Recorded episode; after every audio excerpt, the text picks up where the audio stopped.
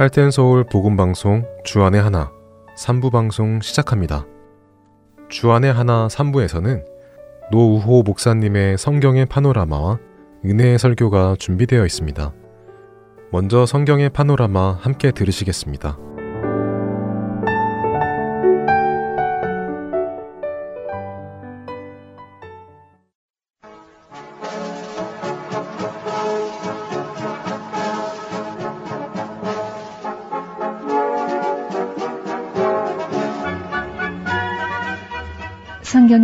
파노라마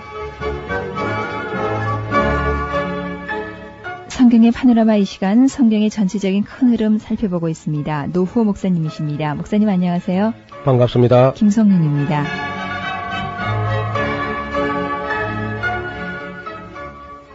지도자에게 희망을 걸고 백성이 타락했을 때 사사를 세워서 사사가 이제 백성을 지도하고 하는데 사사까지 이제 잘못되니까 예. 하나님께서 나중에는 이제 비상수단 특별조치법을 발동하게 되시는데 그 특별조치법이 뭐냐면은 나실인 나실인 하는 말은 특별 헌신을 한 사람들인데 그 나실인은요 하나님께서 민수기 6장에서 특별히 그 어떻게 어떻게 해야 된다는 규정을 하고 있는 것입니다. 한번 예. 민수기 6장 1절에서 한 12절까지 한번 읽어주시면 좋겠습니다. 여호와께서 모세에게 일러 가라사대 이스라엘 자손에게 구하여 그들에게 이르라 남자나 여자가 특별한 서원 곧 나스린의 서원을 하고 자기 몸을 구별하여 여호와께 드리거든 포도주와 독주를 멀리하며 포도주의 초나 독주의 초를 마시지 말며 포도즙도 마시지 말며 생포도나 건포도도 먹지 말지니 자기 몸을 구별하는 모든 날 동안에는 포도나무 소사는 씨나 껍질이라도 먹지 말지며 예, 거기 좀 보면은요. 첫째 이제 술 문제죠. 예. 포도주나 독주, 하여튼 뭐 어, 생포도나 건포도, 씨나 겁질도 입에 대지 못하게. 예, 포도나무 소선을 다 금하라는 예, 그, 말씀이네요. 뭐 술을 먹고는 예. 사람이 맑은 정신을 가지고도 하나님 일하기가 쉽지 않은데 술을 먹어가지고는 도저히 하나님의 일을 할 수가 없다. 그래서 어떻든 뭐 생포도나 건포도, 씨나 겁질이라도 어떤 포도나무 소사는 입에 대지 못하도록 그렇게 하신 것인데 우리나라 속담대로 하면 밀밭 근처도 가지 말라. 양조장 앞을 지나가지도 말아라. 예. 막 그렇게 아주 술을 먹어서는 안 된다는 것을 이렇게 강조하신 것이죠. 그 다음요. 그 서원을 하고 구별하는 모든 날 동안은 삭도를 도무지 그 머리에 대지 말 것이라. 자기 몸을 구별하여 여호와께 드리는 날이 차기까지 그는 거룩한즉 그 머리털을 기르게 자라게 할 것이며. 예, 머리털을 이제 이 자른 거나 어, 수염을 깎거나 하다 보면은 칼을 얼굴에 갖다 대야 되는데 비위생적이거나 위험하게 해서는 안 된다. 그런 뜻을 말씀한 거죠. 그래서 칼을 가지고 이렇게 머리를 자를 때는 얼굴에 갖다 칼을 대면 안 되고 어, 머리를 저리 끌어내 가지고 팔 길이만큼 머리가 늘어나면 그 끝만 이렇게 자를 수 있도록 어, 그렇게 지도를 했다 그럽니다. 그러니까 위험해서도 안 되고 술을 먹어서 안 되고 그다음에 이제 세 번째는요.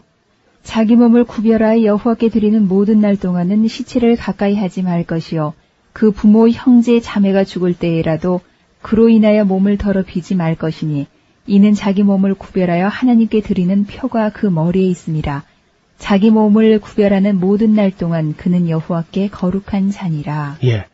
그런데 세 번째 이야기하는 게 아예 어떤 시신이나 죽음을 만지지 못하게 그렇게 한 거죠. 이 세 가지가 이제 나시린이 반드시 지켜야 될 그런 기본적인 그런 그 사명이거든요. 절제와 함께 성결, 깨끗해야 돼요. 그리고 건강해야 되고. 그러니까 나중에 우리가 볼 수 있겠습니다만 아모스서를 보면은 이스라엘 백성들이 나시린을 끌어다가 억지로 술을 먹이겠다 하는 그런 걸 놓고 하나님께서 그걸 아주 기억하고 있습니다. 나시린은 하나님께서 쓰시려고 특별히 구별한 사람인데 그런 사람들을 끌어다가 억지로 술을 퍼먹여서 나시린의 성결을 욕되게 하지 않았느냐. 이거 책망 중에 하나가 되어 있는 거죠. 그래서 오늘 우리 그 예수님을 믿는 사람들, 정말 헌신 예배를 드려서 헌신한 사람들은 구약시대의 나시린과 같이 자기 몸매를 정말 구별해야 됩니다. 왜냐하면 성도라는 말 자체가 구별되었다 그런 뜻이거든요. 거룩하다는 말이 구별하는 말이니까 그 술을 입에 대거나 아니면 뭐 위험한 장난을 하거나 비위생적으로 살아가지고 건강을 해치거나 하는 것은 나실리누스는 해서는 안 될 일이란 말이죠. 구약 성경의 민수기 6장에서 나실인 법을 제정하실 때 하나님이 어떤 심정으로 그런 법을 제정하셨는가 그 법 정신을 잘 모르기 때문에 오늘 뭐 구약 성경 나시는 우리하고 상관없다 이렇게 생각하기 쉬워요. 그런데 전혀 그렇지가 않고 오늘 성도들이 적어도 하나님께 헌신한 다음에는 나시린과 같이 자기를 아주 성결하게 할 필요가 있습니다. 그리고 이제 나기 전부터 이제 나시린으로 구별된 사람들이 역사의 새 장을 열었던 그런 일들이 있는데 이어지는 그 사무엘 같은 경우는 역시 나시린이죠. 참 신구약을 망라해서 또 동서 고금을 막론하고 사무엘만큼 거룩한 사람은 흔하지 않을 겁니다. 하나님께서 구약에서 이제 몇 사람 이름을 가끔 거명하실 때 보면은 노아, 다니엘, 욥, 이 사람을 3대 의인이라 그래요. 노아, 다니엘, 욥. 그리고 기도하는 사람으로 꼽자면은 모세와 사무엘을 갖다가 이렇게 이야기합니다. 사무엘은 암울한 시대를 밝혀서 새 시대를 열었던 그런 아주 위대한 인물이었습니다. 사무엘 하는 그 말 자체는 하나님이 들으셨다. 한나의 기도를 들어주신 거죠. 그래서 하나님이 들으셨다 한데 결국 하나님이 한나의 기도만 들어주신 것이 아니고 사무엘의 기도도 하나님이 들어주시는 거죠. 그래서 우리가 사무엘 할 때는 하나님이 들으셨다. 이렇게 이제 이해하시면 되겠습니다. 그래서 이제 이런 사람이 나타나기를 하나님이 굉장히 기다리는데 네. 그게 300년이나 500년에 하나 날까 말까 한 사람이고 또 어떤 면에서는 불세출의 그런 인물이다. 네. 세상에 다시 나기 어려운 사람들이다. 그만큼 거룩한 사람이었습니다. 일가나의 아내 한나를 통하여 한 사람의 나신인을 준비하셨는데 역사적으로 하나님의 마음을 아프시게 한 적이 한두 번이 아니었지만은 사사시대의 이스라엘 백성들은 참으로 하나님 마음을 여덟 번이나 아프게 했던 그런 시대였죠. 근데 이제 그렇게 하나님의 은혜를 입어서 거룩한 삶을 살고 하나님 앞에 엎드려서 기도함으로써 새로운 시대가 열리게 되었는데 그 역사의 주인공이 바로 사무엘이죠. 하나님께서 역사를 주관하시고 섭리하시지만은 언제나 사람을 통하여 하시기 때문에 하나님의 뜻을 이룰 만한 또 하나님의 뜻을 이해할 만한 그런 사람이 준비되기 전에는 아무 일도 일어나지 않습니다. 예를 들어서 모세만 한 그런 인물이 준비되기까지는 애굽에서 400년이라는 역사 그냥 지나가지요. 계속 진흙 이기고 벽돌 굽고 아무 발전도 없이 그런 네, 혹독한 종살이 예, 예, 무료하고 지루한 그런 세월이 그냥 지나갑니다. 왜냐하면은 사람 하나를 이렇게 거룩한 인물 하나를 길러내는 데는 하나님도 시간이 걸려요. 역사학자들이 어, 위대한 인물들을 말할 때에 500년에 하나 날까 말까 하다. 약 한 500년마다 인물들이 났다. 이런 얘기를 합니다. 모세라든지 사무엘, 400년, 500년 걸린 사람들이고, 그리고 이제 다시 다윗 같은 사람이 나는 때까지 또 시간이 걸리게 되고, 그리고 에스라까지 긴 세월이 지나가게 되고, 에스라 이후에 세례 요한까지도 상당히 또 시간이 한 400년 이상 또 걸리게 됩니다. 그래서 수많은 그 학자들이 말하기를 500년에 하나 날까 말까 하는 것은 새 시대, 한 시대를 정말 새로 열 수 있는 그런 인물이다. 구약 성경을 통틀어서 정말 하나님의 뜻을 이해하고 하나님 편에서 그 하나님의 입장을 사람들에게 설득할 수 있는 그런 지도자는 많지 않아서요. 그 몇몇 사람밖에 없는데 그 중에 이제 한 사람이 바로 이 사무엘 같은 사람이라 할 수 있겠지요. 유대인들은 하나님을 섬기면서도 대체로 하나님은 그저 두려우신 분이다. 그저 우리 죄인들은 보기만 해도 죽을 수밖에 없다. 계속 두렵다고만 생각하니까 하나님께 가까이 가는 엄두를 못 내는 거죠. 예. 사실 죄라고 하는 것은 두려움을 자아내게 하는 거죠. 두려우면은 형벌이 따른다. 그렇게 기록되어 있습니다. 그래서 두려워하니까 그저 피하고 싶고 나중에는 회피하게 되고 나중에는 싫어하게 되고 이렇게 됩니다. 그래서 어떻게 뭐 그 까다로운 하나님, 무서운 하나님 말고 뭐 좀 쉬운 하나님은 없나. 이래서 이제 이방인의 신들을 어, 사모하게 되고 이렇게 됩니다. 우리는 그 하나님의 선하심을 맛보아 알아야 되겠고요. 하나님께 정말 어려울 때 하나님께 가서 찾아가면 하나님이 우리를 받아주시고 또 하나님은 우리의 피난처가 되시고 피할 바위가 되시고 요새가 되시고 산성이 되시고 어떻든 우리의 보호자가 되시고 날개 아래 품어주시고 어떤 좋으신 하나님이란 그런 개념이 이스라엘 백성이 잘 심어지지 않았어요. 왜냐하면 그들이 하나님과 교제를 해보지 않았기 때문에. 그래서 하나님이 정말 억지로라도 하나님을 사귀게 해 보시려고 나시린을 이제 구별해 가지고 정말 하나님 사귀어 보니까 정말 하나님은 좋은 분이다. 선하신 분이다. 이런 인식이 심어지기까지 애가 타는 겁니다. 그래서 하나님이 우리를 사랑하신다는 사실을 믿는 것이 그게 진짜 믿음이거든요. 하나님이 계신 것 정도는요. 그건 귀신들도 믿습니다. 네. 하나님이 한 분이신 정도는 뭐 마귀들도 믿고 떨지요. 그런데 하나님이 두려운 분이다. 그건 유대인들도 믿습니다. 그 정도는. 그런데 거기 넘어서 하나님은 사랑의 하나님이다. 선하시고 좋으신 하나님이다. 인자하신 분이시다. 노하기를 더디하시고 긍휼이 풍성하신 하나님이다. 이렇게 하나님을 안다는 것은 쉽지가 않습니다. 모세가 말이죠. 그래도 이제 하나님이 우리를 사랑하시는 분이다 하는 것을 어느 정도 인식을 하고 있죠. 여호와께서 네 열조를 사랑하신 고로 그 후손 너희를 택하시고 큰 권능으로 친히 인도하여 애굽에서 나오게 하셨지 않느냐. 그렇게 신명기에 보면 모세가 그렇게 말합니다. 또 신명기 7장에도 보면은 여호와께서 다만 너희를 사랑하심을 인하여 또는 너희 열조에게 하신 맹세 때문에 자기의 권능의 손으로 너희를 인도하여 내시고 너희를 그 종되었던 집에서 애구방 바로의 손에서 속량하지 않았느냐. 곧 너를 사랑하고 복을 주사 너로 번성케 하시되 네게 주리라고 네 열조에게 맹세하신 땅에서 네 소생에게 은혜를 베푸시며 네 토지 소산과 곡식과 포도주와 기름을 풍성하게 하시고 네 소와 네 양을 번식케 하실 것이다. 그렇게 기록합니다. 또 여호와께서 오직 네 열조를 기뻐하시고 그들을 사랑하사 그 후손 너희를 만민 중에서 택하셨으니 오늘날과 같지 아니하냐. 모세의 마음속에는 하나님께서 이스라엘을 사랑하셨다는 사실을 안 거죠. 그러니까 가장 위대한 깨달음이 뭐냐면은 하나님이 우리를 정말 사랑하셨구나 하는 것을 믿을 때, 이것을 깨달았을 때, 이것이 큰 믿음이죠. 우리는 보통 큰 믿음 그런 무슨 산을 갖다 바다에 들어떠닌다든지 뭐 이런 것만 큰 믿음인 줄 알고 있는데 가장 아름다운 믿음, 큰 믿음은 하나님이 우리를 사랑하시는 분이시다. 이걸 깨닫는 거죠. 네. 그래서 우리가 성경 중에 아마 요절 중에 요절은 하나님이 세상을 이처럼 사랑하사 독생자를 주셨다. 그래서 그 하나님의 사랑이라고 하는 것을 사람들이 잘 깨닫지를 못해요. 우리가 눈이 있고 세상을 보는 어떤 안목이 있다고 하면은 눈을 떠서 온 산야에 그 푸르게 자라나는 나무 잎이나 풀잎을 보고 거기 피어나는 꽃들을 보고 거기 열리는 오곡 백과를 보면서 하나님이 우리를 얼마나 사랑하셨는가 하는 것을 아시게 돼야 되겠고 또 성경을 보면서 하나님이 그저 물론 두려운 분이시긴 하지만은 그래도 하나님이 우리를 얼마나 사랑하셨는가 하는 것을 알아야만 그 진정한 믿음이라고 할 수 있습니다. 이스라엘 백성들도 하나님이 한 분이신 것, 하나님이 전능하신 것, 거룩한 것 다 압니다. 바리새인들도요. 그렇지만 예수님께서 이 독사의 새끼들아 너희가 어떻게 지옥의 판결을 면하겠느냐. 그렇게 말씀하셨고 예수님께서 하나님의 아들이신 것을 아는 것은요. 귀신들도요. 귀신같이 알지요. 금방 알아보고 예수님이 하나님의 아들인 거 금방 제일 먼저 알아본 게 귀신이 알았습니다만은 네. 그건 믿음이 아닙니다. 진정한 믿음은 하나님 우리를 사랑하시는 것을 믿을 때 그때만 우리가 하나님 품에 가서 안기게 되고 그 품을 만족히 여기고 하나님 품을 떠나지 않게 되거든요. 예를 들어서 자녀들이 말입니다. 자녀들이 부모님께서 나를 낳았다는 건 알지요.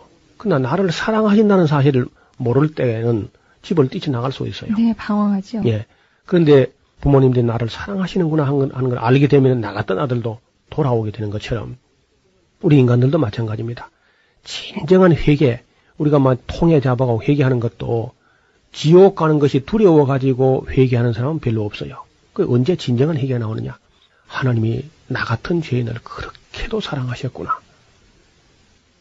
이걸 알게 될 때 감격함으로 정말 회개가 터져 나오죠. 사랑할 때. 그래서 하나님의 사랑 앞에서 회개하고 하나님의 사랑 앞에서 믿은 사람만이 참 믿음이라고 할 수 있습니다. 우리는 삼손 같은 사람은 그 굉장한 능력을 가졌지만은 하나님의 사랑을 알지 못하고 아버지 사랑도 알지 못하고 그렇게 이제 본국에서 죄를 범하기가 좀 껄끄러우니까 아예 블레셋까지 가가지고 네. 이웃 나라까지 원정해가지고 거기서 죄를 범하는 그런 모습을 볼 수 있습니다.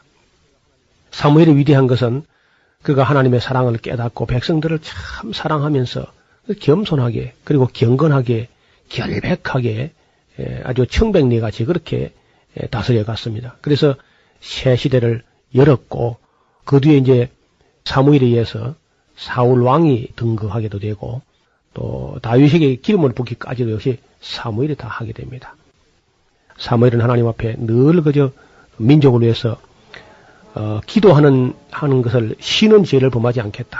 그래서 기도하는 걸 쉬는 것만 해도 하나님께 죄가 되겠다는 생각을 가지고 늘 그저 하나님께 기도하던 그런 거룩한 사람이었지요. 성경의 파노라마 지금까지 노후호 목사님이셨습니다. 목사님 고맙습니다. 감사합니다. 김성윤이었습니다.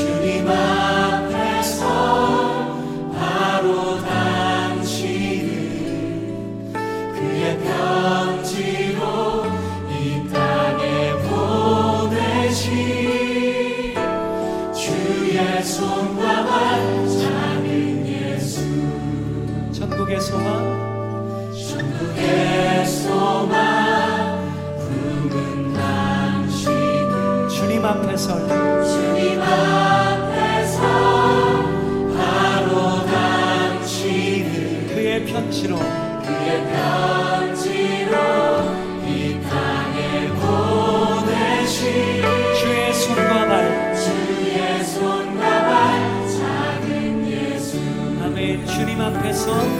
주님 앞에서 그 금없는 경건.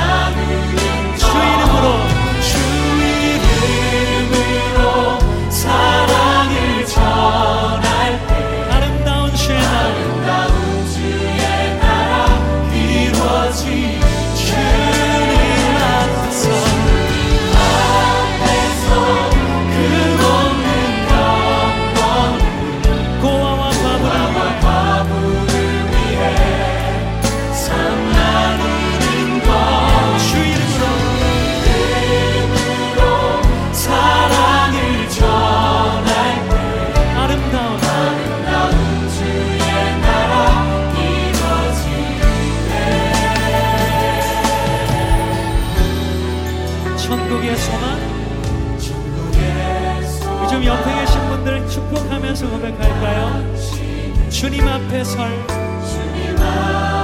바로 당신은 그의 편지로 이 땅에 보내신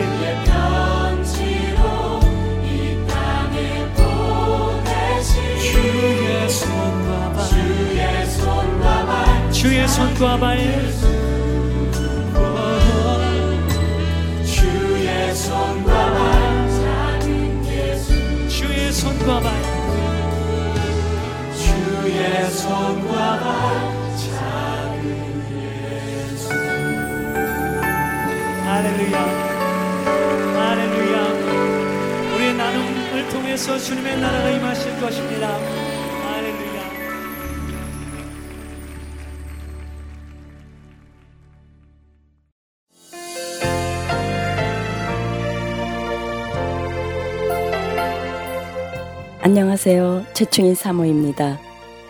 믿지 않는 자에게 복음을 믿는 자에게는 영적 성장을 위하여 매주 예수 그리스도의 복음을 CD에 담아 전하는 하텐 서울 복음 방송. 이 귀한 사역에 여러분의 동역이 필요합니다.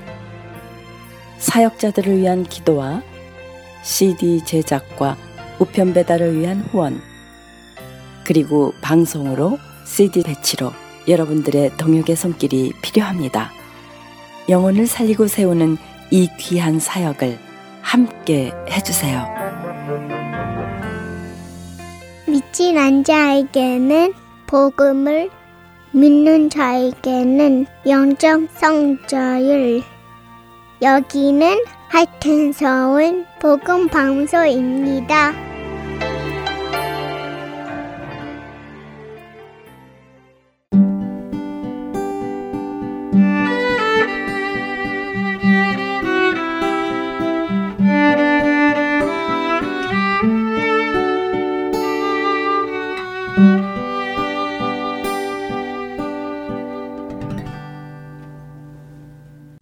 설교 말씀으로 이어드립니다.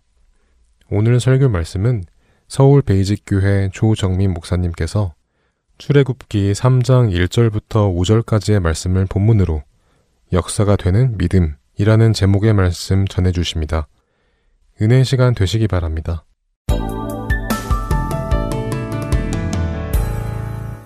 출애굽기 3장 한번 보겠습니다. 3장 1절에서 5절까지 말씀을 볼 텐데 한 목소리로 같이 읽습니다. 시작. 모세가 그의 장인 미디안 제사장 이드로의 양떼를 치더니 그 떼를 광야 서쪽으로 인도하여 하나님의 산 호렙에 이름에 여호와의 사자가 떨기나무 가운데로부터 나오는 불꽃 안에서 그에게 나타나시니라. 그가 보니 떨기나무에 불이 붙었으나 그 떨기나무가 사라지지 아니하는지라.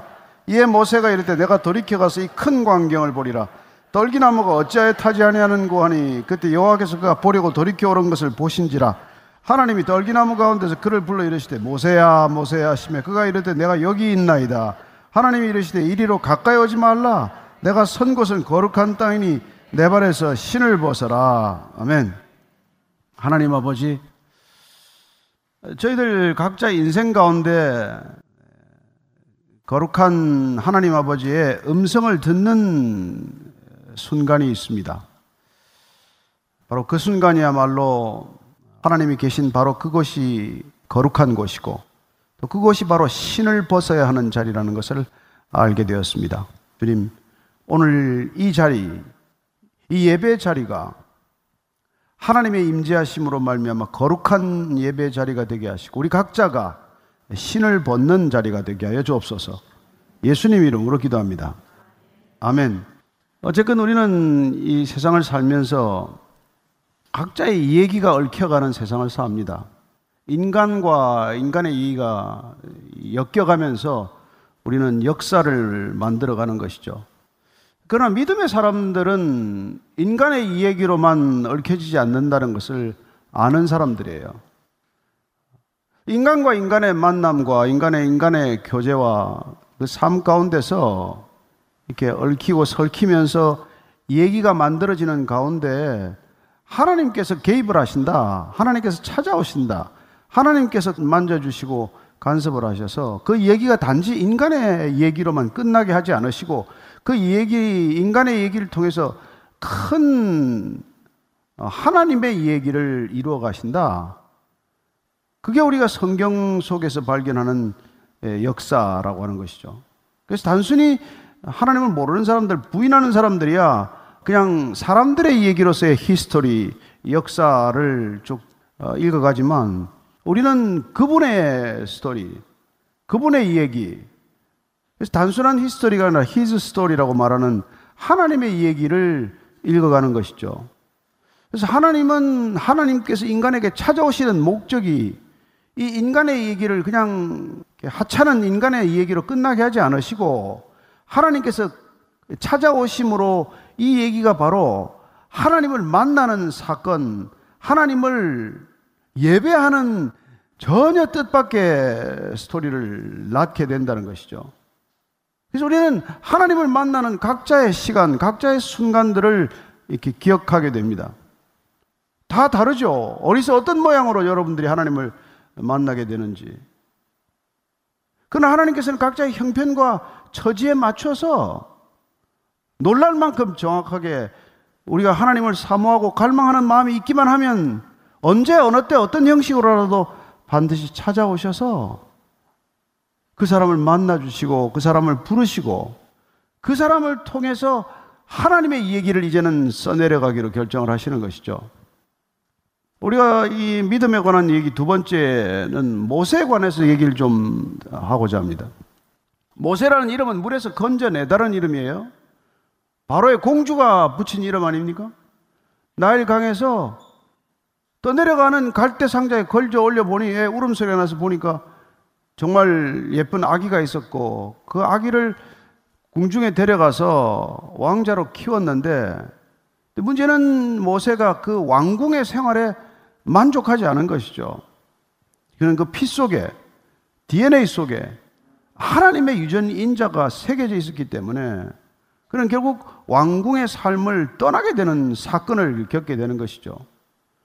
뭐 모양은 좋지 않은 살인 사건이긴 했지만 그는 어쨌건 그는 왕궁과 결별해야 하는 삶, 왕궁을 마지못해서라도 떠나야 하는 삶으로 내몰리는 인생의 여정이 시작이 된단 말이죠. 본인이 어떻게 알았어요? 그 일이, 그 걸음이, 그 발걸음과 그 삶의 이 사건이 엄청난 하나님의 사건이 될 거라는 걸 어떻게 알았겠어요? 사람을 죽일 때 하나님의 뜻을 따라 죽인 것도 아니고 왕궁을 피해 달아날 때도 하나님께서 무슨 또 다른 사람을 옆에 붙여준 것도 아니고 그냥 홀로 혼자서 도망치듯 그렇게 광야로 뛰어들었지만 그러나 그곳에서 십보라라는 여인 이드로의 딸을 만나게 되고 그리고 거기서 그는 정말 죽은 듯 아무 희망도 소망도 끊어진 것 같은 40년의 세월 완전히 광야의 삶을 경험하는 것이죠. 그는 왕궁의 사람에서 철저하게 광야의 사람으로 이제 빚어지게 되는 것이죠. 본인은 아무것도 기댈 바가 없고 이제는 아무것도 희망을 갖지 어려운 그런 삶이라고 생각할지 모르겠지만 하나님께서는 그 광야의 시간을 통해서 이스라엘 백성을 향한 하나님의 원대한 꿈이 한 인간을 통해서 어떻게 연결될 수 있는지 어떻게 그 모세를 통해서 이 이스라엘 백성들을 출애굽하실 수가 있는지 그 계획을 하나님께서는 세우시는 시간이었고 모세는 자기가 한 번도 생각해 보지 않은 이 200만이 넘는 어쩌면 그 거대한 이스라엘 백성들을 애굽에서부터 광야를 거쳐서 가나안 땅으로 인도해 갈 것인가? 그런 생각과는 전혀 상관없이 그는 그 미션을 40년 동안 받는 시간, 어쩌면 그 꿈을 품어야 하는 시간, 그 꿈을 마음속에서 다듬어 가야 하는 시간을 보내게 되는 것이죠. 그렇습니다. 오늘 우리는 하나님께서 한 인간을 만나 주시면은 그의 인생은 더 이상 사사로운 인생이 아니라 그의 인생은 믿음의 인생이 되게 하셔서 믿음의 사건을 경험하게 하시고 믿음의 사건을 통해서 믿음의 역사가 이루어진다는 것입니다. 저와 여러분이 하나님을 만나게 되면 우리는 개인적인 삶의 영역에 머무르지 않게 되고 우리는 하나님을 만나게 되면 우리의 삶의 흔적들이 하나님의 얘기라고 하는 meta story 내지는 그 거대한 His story에 편입이 되어서 우리가 생각하던 것과는 전혀 다른 차원의 삶을 시작하게 되는 것이죠. 그래서 하나님께서는 우선 한 사람을 찾아오시는 사건을 우리에게 보여주셨습니다. 아브라함을 찾아오셔서 내가 내게 지시할 땅으로 가라. 먼저 제안을 하셨고 조건 없이 그 제안을 받아들인 아브라함을 통해서 어떻게 하나님께서는 구원의 역사를 시작하실 것인지 구원의 얘기를 어디서 도입부를 시작할 건지 어떻게 믿음의 이 얘기를 펼쳐나갈 것인지를 보여주셨다면 이제 모세를 통해서 그 믿음이 한 민족을 이루는 과정을 통하게 되고 한 민족이 어떻게 하면 믿음의 발걸음 출발을 통해서 믿음의 땅으로 넘어가게 할 것인가? 이 일을 누가 맡을 적임자인가? 누구에게 이 일을 맡겨야 하는가? 하나님께서는 찾으셔서 모세라고 하는 한 사람을 택하게 되는 것이죠. 그렇습니다. 80년이라는 준비 기간을 거치게 돼요. 왕궁에서 40년, 그리고 광야에서 40년, 이드로라고 하는 장인의 양이나 치고 그 아들 둘 낳고 지극히 평범한 한 목동처럼 살아가는 그 모세에게 드디어 때가 이름에 하나님께서 그를 찾아오셨다는 것입니다. 찾아오는 것도 너무나 독특해서 도저히 어떻게 이런 만남이 가능할까 하는 그런 만남이죠. 그 광야를 가보면 떨기나무라고 하는 가장 하찮은 나무, 하잘것 없는 나무예요. 모양도 볼품이 없고, 그리고 정말 잎이라고는 하나도 달리지 않은 마치 조그마한 그 가시나무 같은 그런 나무에 불이 붙어 있는 걸 보게 되고, 이상하게 불이 붙으면 그 나무는 금방 붙어서 금방 사그러드는 그야말로 한순간에 불타고 마는 나무인데 어떻게 불이 붙어서 불이 꺼지지 않는지를 궁금히 여긴 우리 모세가 점차 다가갔을 때 뜻밖의 그 떨기나무 가운데서 음성을 듣게 되는 그런 놀라운 경험을 하게 되는 것이죠. 저와 여러분들이 하나님을 만났다. 하나님을 만나는 사건, 그건 어떤 형태로건 하나님의 음성을 듣는 사건입니다. 하나님의 음성을 듣지 않고 하나님의 음성에서 비롯되지 않은 하나님의 걸음, 하나님 사람의 첫 출발은 없습니다. 여러분들이 설교를 통해서건 성경을 읽다가든 아니면 누군가와 상담하든 아니면 전혀 불신자를 통해서건 정말 머릿속에 천둥이 일듯 내 인생 전체가 지진을 경험하듯 땅바닥이 갈라지고 꺼지듯 그렇게 충격적인 어떤 음성을 듣게 된다는 것입니다. 바로 이 음성이야말로 나를 위해서 하시는 말씀이구나. 내게 주시는 하나님의 말씀이구나. 이걸 우리가 확인하지 않고서는 어디로 가겠습니까? 우리가 이 세상에서 하나님을 따라간다는 게 어디로 따라가겠어요? 눈에 보이는 거라고는 인간밖에 없고 세상밖에 없는데 어디로 하나님을 따라갑니까? 따라서 우리는 하나님께서 우리를 찾아오시면은 어떤 형태로건 말씀하시는 하나님, 그분의 말씀을 통해서 쫓아가게 된다는 것입니다. 오늘 신기하게도 모세는 하나님을 만났을 때 하나님의 첫 번째 그에 대한 명령은 내가 선 자리가 거룩하다는 것. 그렇습니다. 하나님이 거룩이십니다. 하나님께서는 나 여호와가 거룩하니 너희도 거룩하라고 명령하신 하나님이십니다. 그래서 그분께서는 내가 있는 자리, 곧 하나님 앞에 머무르는 자리, 하나님과 대면해야 할 자리, 바로 그 자리는 거룩한 자리이기 때문에 내 신을 벗어야 하는 자리다. 신을 벗으라고 말씀하고 계신 것이죠. 신을 벗으라고 명령하시는 것입니다.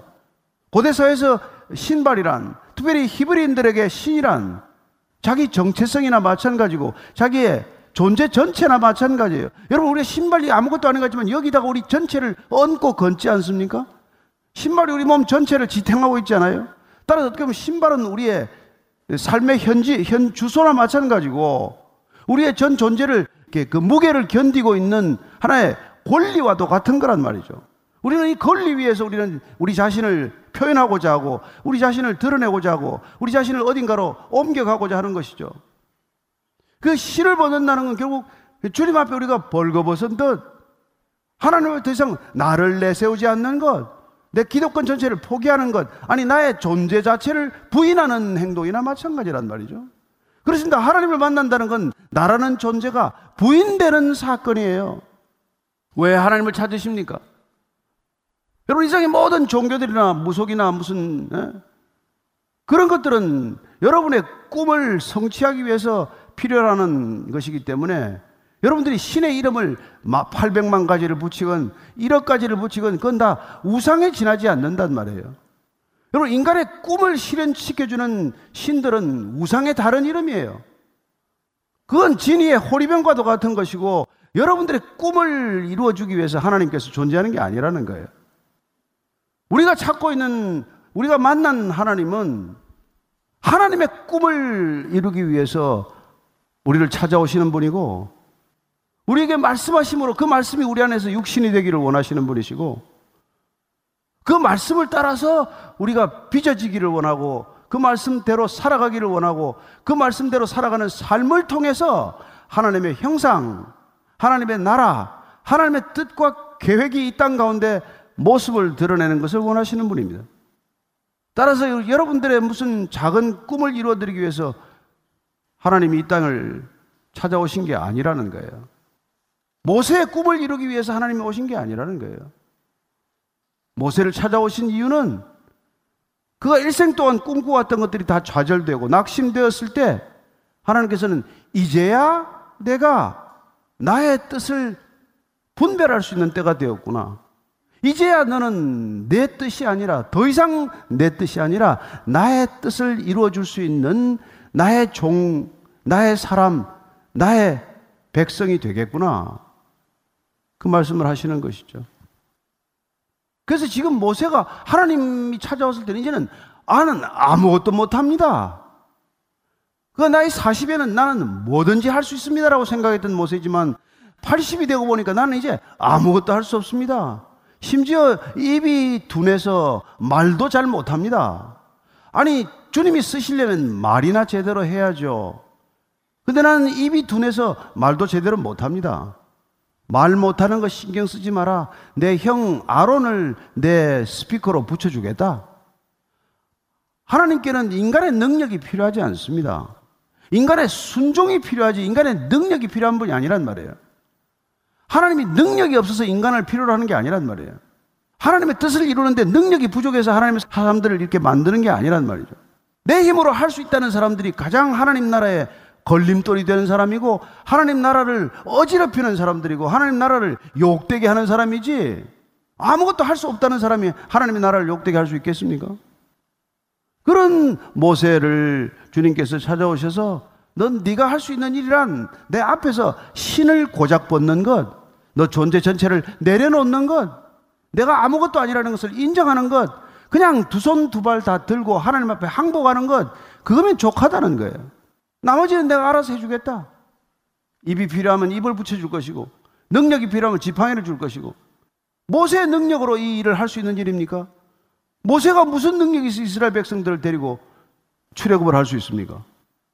그래서 출애굽이라고 하는 상상할 수 없는 인간의 구원 스토리가 모세가 무슨 능력이 있어서 그 일을 맡게 된 것이 아니라 아무 능력이 없다고 고백하고 두 손 두 발 다 들었을 때를 기다려서 하나님께서는 그를 이제 찾아오셔서 이 일을 맡기시는 거란 말이에요. 내가 내 백성들을 이끌고 바로에게 가서 내 백성을 끌고 나가겠다고 얘기를 해라. 그나마 왕궁 가는 길이라도 아는 사람이 모세니까. 그나마 가서 왕궁에 가서 누구한테 얘기를 해야 되는지도 아는 게 모세니까. 그 정도가 40년 동안 왕궁에 있었던 목적이란 말이에요.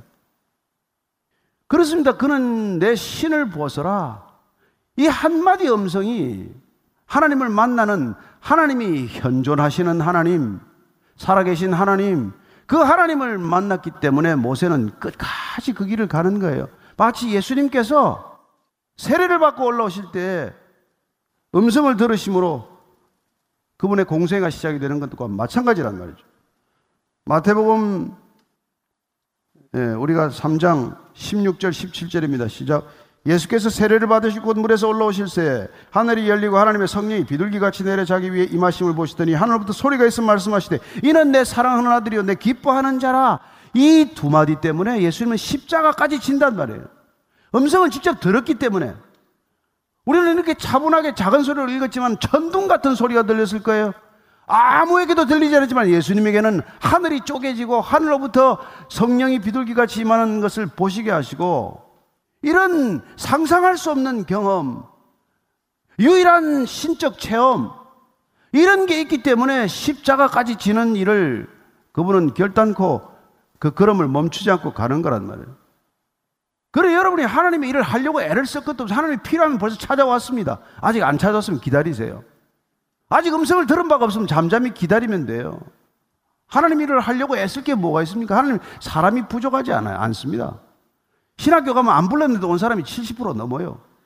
불렀대, 불렀대. 뭘 불렀는데? 자기는 아무 일이 안 돼서 하나님이 막으시는 줄 알고 왔대. 하나님이 할 일이 없어서 당신 일을 다 맡고 다니겠습니까? 모세가 그렇게 하나님을 만난 거예요. 그래서 모든 건 하나님을 만남으로 시작이 되는 거예요. 믿음이란 하나님이 말씀하셔야 시작이 되는 거예요. 말씀하시지 않는 하나님, 음성을 듣지 않은 하나님, 그 말씀이 내 안에 예? 살아서 생명이 되지 않은 그런 신앙은 없어요. 그건 다 신앙의 모양을 하고 있을 뿐이지. 근데 놀랍게도 지금 모세가 하나님 이름을 물어요. 이름을 묻는다는 건 존재가 어떤 존재인지의 본질을 규명하고자 하는 생각이죠. 고대 사회에서 이름은 곧 그 자신이니까. 그래서 우리가 보면 출애굽기 3장 13절 14절입니다. 시작. 모세가 하나님께 아뢰되 내가 이스라엘 자손에 가서 이르기를 너희의 조상의 하나님이 나를 너희에게 보내셨다 하면 그들이 내게 묻기를 그의 이름이 무엇이냐리니 내가 무엇이라고 그들에게 말하리까? 하나님이 모세에게 이르시되 나는 스스로 있는 자니라. 또 이르시되 너는 이스라엘 자손에게 이같이 이르기를 스스로 있는 자가 나를 너희에게 보내셨다 하라. 스스로 있는 자. 하나님의 이름은 스스로 있는 자예요. 자존자. 영어 성경에는 I am who I am. 어떤 성경은 I will be who I will be. 그냥 이 이름은 사실은 이름을 가르쳐 줄 수 없다는 말이에요. 하나님은 이름에 갇히지 않는 분이에요. 하나님은 이름으로 한정되지 않는 분이에요. 그분은 어떤 것으로도 제한되지 않는 분이에요.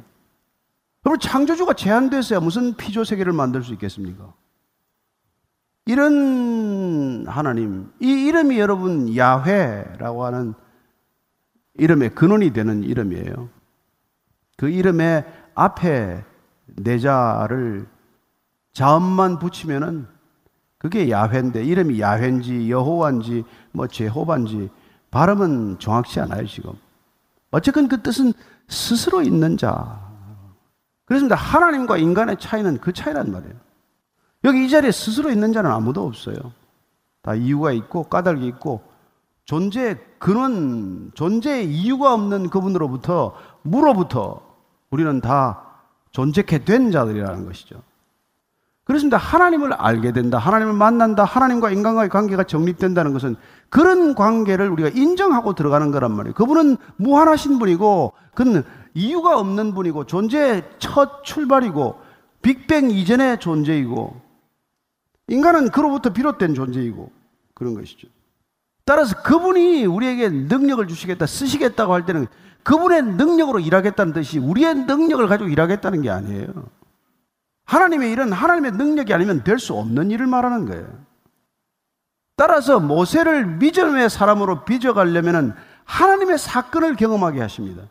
인간으로서는 불가능한 일들을 하나님께서 어떻게 풀어가시는지를 목격하게 하고 증언하게 하고 그 일들이 믿음을 키워가는 하나님의 방법이라는 것이죠. 출애굽이라는 말도 안 되는 사건을 경험하게 하고 목격하게 하신 것이죠. 열 가지 재앙이라고 하는 애굽의 가장 추앙받는 신들이 우상에 불과하다는 것을 다 보게 하셨죠. 그리고 그 백성들을 데리고 어떻게 홍해를 건넙니까? 앞에 바다가 있는데 어떻게 건넙니까? 무슨 그런 일들이 가능해요? 그래서 이 일들을 지금도 성경을 그냥 믿음 없이 읽는 사람은 설한가 신한가 다 거짓인가 그러겠죠. 그러나 요한 저기 출애굽기 14장 21절 같이 읽습니다. 모세가 바다 위로 소를 내밀매 여호와께서 큰 동풍이 밤새도록 바닷물을 물러가게 하시니 물이 갈라져 바다가 마른 땅이 된지라. 여러분, 모세를 통해서 일어난 이 사건이 아니고서는 이스라엘은 4천년 동안 믿음을 지킬 이유가 하나도 없어요. 이 사건이 6월절과 함께 모세가 손을 내밀어서 호해를 마른 땅처럼 건너간 민족적 사건이 민족적 역사적 기억되는 믿음 사건이기 때문에 여전히 그들은 그걸 지금까지 그걸 믿음을 지킬 수가 있는 것이죠. 얼마나 놀라운 일인지 우리는 놀랄 수도 없는 얘기예요. 그랬던 모세이기 때문에 모세는 하나님께서 자기에게 주신 소명을 하나님을 통해서 확인했고 모세는 하나님을 통해서 하나님이 주시는 능력을 경험했고 나의 경험과 내 능력이나 내 신앙으로부터가 아니라 하나님으로부터 비롯된 모든 것이라는 것을 알았기 때문에 그는 전적으로 하나님을 의지하는 하나님의 사람으로 빚어지는 믿음 사건 속에 살아가는 인간이 된 것이죠. 이스라엘 백성들이 금송아지를 만들었을 때 이렇게 말합니다. 출애굽기 32장 31절 32절에 시작. 모세가 여호와께로 다시 나아가 여짜오되 슬프도소이다. 이 백성이 자기들을 위하여 금신을 만들어 싸우니 큰 죄를 범하였나이다. 그러나 이제 그들의 죄를 사하시옵소서. 그렇지 아니하시면 원하건대 주께서 기록하신 책에서 내 이름을 지워버려 주옵소서. 그는 이제 믿음으로 살아가는 삶이란 무엇입니까? 누군가를 위해서 믿음으로 기도할 수 있는 사람이 되었다는 거예요. 내 이름 지우더라도 이 백성들을 살려달라는 중보의 자리에 나아가는 사람이 된 거예요 믿음 사건을 경험했다는 것은 더 이상 나의 기도 제목에 매여 사는 사람이 아니라는 거예요. 믿음 사건을 경험했다는 것은 이제 더 이상 사사로운 내 기도가 주를 이루는 기도가 아니라 민족적인 중보자로서 지도자로서 누군가를 위하여 구원에 이르도록 하는 기도를 하는 사람이 되었다는 거예요. 그게 믿음 사건을 경험한 사람의 특징입니다. 여호와께서 이제 그 70인 장로들을 불러라. 너 혼자서 고생하지 않고 70인 장로들에게 내 능력을 붓겠다. 근데 두 사람이 안 나왔어요. 안 나온 사람들이 진중에서도 여호와의 영을 받았다고 보고가 들어오니까 여호수아가 모세에게 그런 걸 내버려두면 안 됩니다. 지도자가 불렀는데 안 나온 사람들을 그냥 내버려두면 어떻게 합니까? 그랬죠? 그랬더니 민숙이 11장 26절에서 29절까지입니다. 시작. 그 기명된 자 중 엘다시라 하는 자와 메다시라 하는 자 두 사람이 진영에 머물고 장막에 나가지 아니하였으나 그들에게도 영이 임하였으므로 진영에서 예언한지라. 한 소년이 달려와서 모세에게 전하여 이르되 엘닷과 메다시 진주에서 예언하나이다 하며 택한 자 중 한 사람 곧 모세를 섬기는 눈의 아들 여호수아가 말하여 이르되 내 주 모세여 그들을 말리소서. 모세가 그에게 이르시되 내가 나를 두고 시기하느냐? 여호와께서 그의 영을 그의 모든 백성에게 주사 다 선지자가 되게 하시기를 원하노라 여러분, 시기심이 사라진 모세. 모든 사람들이 성령 세례받기를 원하는 모세. 그 어떤 사람도 구원에서 탈락되어서는 안 된다는 믿음을 갖게 된 모세. 믿음은 사람을 이렇게 바꿔놓는 거란 말이에요. 누구하고 더 이상 경쟁할 필요가 없는 사람이 되는 거란 말이에요. 더 이상 나를 위해서 구할 것도 없거니와 누구 다른 사람과 함께 무슨 시기하거나 다툴 이유가 없는 사람이 되는 거예요. 이게 여러분 하나님께서 믿음 사건을 일으키는 이유고 믿음의 사람을 통해서 구원의 역사를 이루어가는 이유란 말이에요. 믿음의 사람 없이는 이런 일들이 하나님을 드러내는데 소용이 닿지 않기 때문에 그는 이스라엘 백성들을 때리고 요단 땅 가는 게 들어가는 게 꿈이지 않았습니까? 근데 못 가게 됐어요. 화를 한 번 냈다가 하나님 앞에서 성질 성깔 한 번 부렸다가 못 가요. 그게 신명기 3장 25절 이하입니다. 읽어드릴게요. 시작. 구하옵나니 나를 건너가게 하사 요단 저쪽에 있는 아름다운 땅, 아름다운 산과 레바논을 보게 하옵소서. 내 여호께서 너희 때문에 내게 진노하사 내 말을 듣지 아니하시고 내게 이르시기를 그만해도 족하니 이 일로 다시 내게 말하지 말라. 너는 비스가 산 꼭대기에 올라가서 눈을 들어 동서남북을 바라고 내 눈으로 그 땅을 바라보라. 너는 이 요단을 건너지 못할 것임이니라. 너는 여호수에게 명령하고 그를 담대하게 하며 그를 강하게 하라. 그는 이 백성을 건너리고 건너가서 내가 볼 땅을 그들이 기업으로 얻게 하리라 하셨느니라. 여러분, 내가 지금까지 40년간 데리고 이 백성들 요단 들어가려는데 넌 못 들어가. 여수한테 모든 걸 물려주고 넌 됐어. 그랬을 때 하나님께 순종할 수 있겠어요? 발음만 한 번 좀 대봅시다. 그러지 않겠어요? 두 번 다시 구하지 않습니다. 하나님의 명령이라면 더 이상 구할 것도 없어요. 근데 우리는 이런 얘기를 들으면 40일 금식 기도 합니다. 기도 안 하다가도. 그래서 모세는 신명기 마지막에 이런 평가를 듣는 거예요. 신명기 34장 10절에서 12절을 읽고 정리하겠습니다. 시작. 그 후에는 이스라엘에 모세와 같은 선지자가 일어나지 못하였나니 모세는 여호와께서 대면하여 하시던 자요 여호와께서 그를 애굽 땅에 보내사 바로와 그의 모든 신하와 그의 온 땅의 모든 이적과 기사와 모든 큰 권능과 위엄을 행하게 하시며 온 이스라엘의 목전에서 그것을 행한 자이더라. 저는 어, 이런 분이 다시 이 땅에 오셨다고 믿습니다. 예수님께서 다시 이 땅에 오셨죠. 저와 여러분들을 또 이끌어내는 출애굽을 위한 목적을 가지고 오셨습니다. 그분은 우리를 세상에서 건져내는 게 목적이에요. 그분의 십자가 사건은 믿음 사건의 클라이맥스예요. 그 믿음 사건 클라이맥스에서 그분이 절규한 것은 그리고 선포한 것은 다 이루었다라고 하는 것이고 그분이 다 이루신 일의 궁극적인 의미는 우리는 더 이상 이 세상에 묶여 사는 존재가 아니라 진리 안에서 자유하는 존재예요. 우리는 서로 사랑하면 주님께서 영광을 받는 존재예요. 우리는 성령의 열매를 주렁주렁 맺는 존재예요. 우리가 가는 곳마다 화평케 되는 사건이 일어나는 것이요. 우리의 믿음 사건을 통해서 이 땅에 구원의 역사가 중단되지 않고 멈추지 않고 계속해서 일어나도록 하는 놀라운 이 섭리를 위해서 저와 여러분을 부르셨다는 것입니다. 왜 주일날 예배를 드립니까? 무엇 때문에 우리는 성경을 읽습니까? 무엇 때문에 신앙생활을 합니까? 우리를 통해서 영광을 받으시고자 하는 궁극적인 목적과 까닭은 무엇입니까? 여러분 좀 잘 살게 하기 위해서, 여러분 좀 잘 되게 하기 위해서. 아니, 우리가 비교할 수 없이 잘 되는 길은 그분의 뜻대로 사용되는 것 말고 뭐가 있습니까? 그분의 목적대로 우리 삶이 소진되는 것 말고 우리가 더 잘 될 수 있는 길이 무엇입니까? 이 땅에 조금 더 건강하고 조금 더 무슨 이름이 알려지고 사는 게 그렇게 중요합니까? 인간의 가장 큰 슬픔, 그리스도인들의 가장 큰 슬픔은 세상 사람들처럼 소탐대실 하다가 세상 사람처럼 죽는 거예요. 우리는 그렇지 않습니다. 하나님의 뜻이라면 어떤 것도 중요하지 않다는 것을 알기 때문에 우리 전부를 드려도 아깝지 않은 생애를 살아가는 것이고 죽을 만한 이유와 목적을 발견한 사람이고 내 뜻이 아니라 하나님의 뜻을 위해서 죽을 수만 있다면 그것보다도 더 영광스러운 일이 없다는 것을 날마다 믿음으로 선포하고 살아가는 믿음의 사람이 되는 것이죠. 주님께서 그런 믿음의 사람을 만들어 가기 위해서 저와 여러분들에게는 언제든지 필요할 때마다 필요한 고비에서 믿음 사건을 허락하실 것입니다. 그런 사건을 경험하는 또 한 주간이 되기를 축복합니다. 기도하겠습니다. 하나님 아버지, 처음이야 어쩌겠습니까? 어릴 때야 어떡하겠습니까? 처음 신앙의 자리에서는 하나에서 열까지 내 것을 구하고 주님 이것 풀어주십시오. 이것 좀 해결해 주십시오. 이 어려움 좀 어떻게 걷어가 주십시오. 이 삶의 고난과 역경을 좀 가볍게 해 주십시오. 그렇게 기도할지 모르지만 그러나 주님, 주님 안에서 우리가 조금 더 어른스러워진다면, 아니, 주님께서 허락한 믿음 사건으로 우리가 성숙해졌다면, 주님, 오로지 우리가 구할 것은 성령의 충만이요. 오로지 우리가 구할 것은 주님, 주님께서 주신 이 영원한 생명, 믿음 없는 사람들에게 전해지게 하여 주옵소서. 우리가 한 가지 입을 열어 구할 것은 주님, 때를 어떤지 못 어떤지 담대한 사람, 믿음의 사람이 되어서 누군가에게 믿음을 전할 수 있고, 누군가에게 생명을 전할 수 있고, 누군가에게 구원을 선포할 수 있는 담대한 믿음의 사람들 다 되게 하여 주옵소서 예수님 이름으로 기도합니다. 아멘.